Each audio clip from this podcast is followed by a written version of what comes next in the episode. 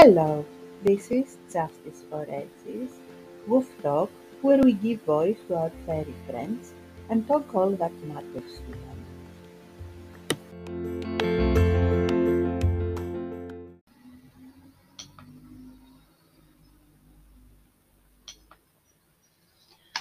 Hello, here in Justice for Etsy, and today we're going to talk about what is lungworm.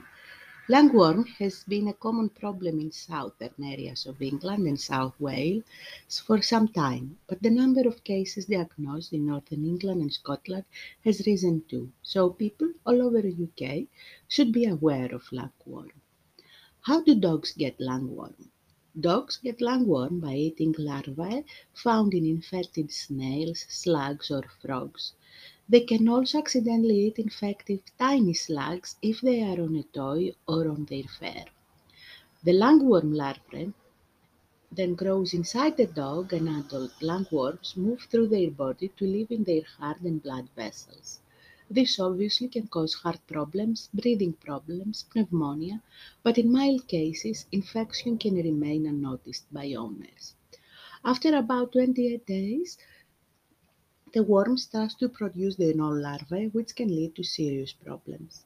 It can cause hemorrhage in the lungs, liver, intestine, eyes, and spinal cord, but also pretty much anywhere in the body if left untreated. It can be fatal in severe cases. Symptoms of lungworms in dogs. Diagnosing lungworm can be very difficult because symptoms vary, but they can include coughing, breathing problems, reluctance to exercise. If a dog gets a minor injury like a small cut, it might bleed for longer and abnormal blood clotting.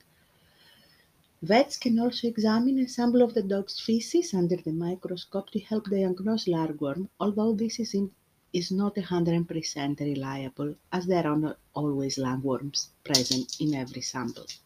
Dogs can't pass the disease directly from dog to dog, but they will pass the larvae in their waste.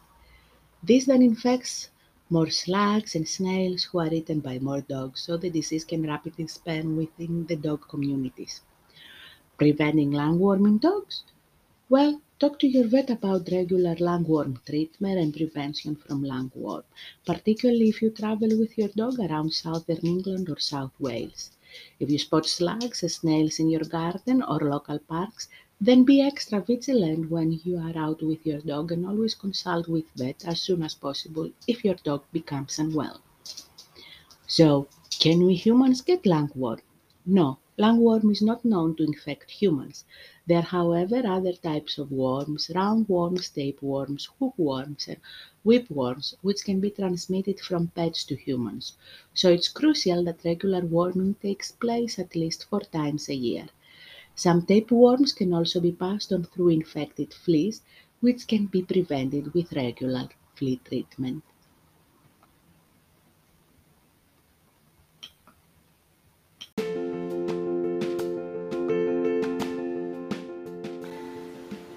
Thank you for being for another episode with us here at Woof Talk, supporting our furry friends. From all of us in Justice for Edgy, we thank you and we wish you a good week ahead.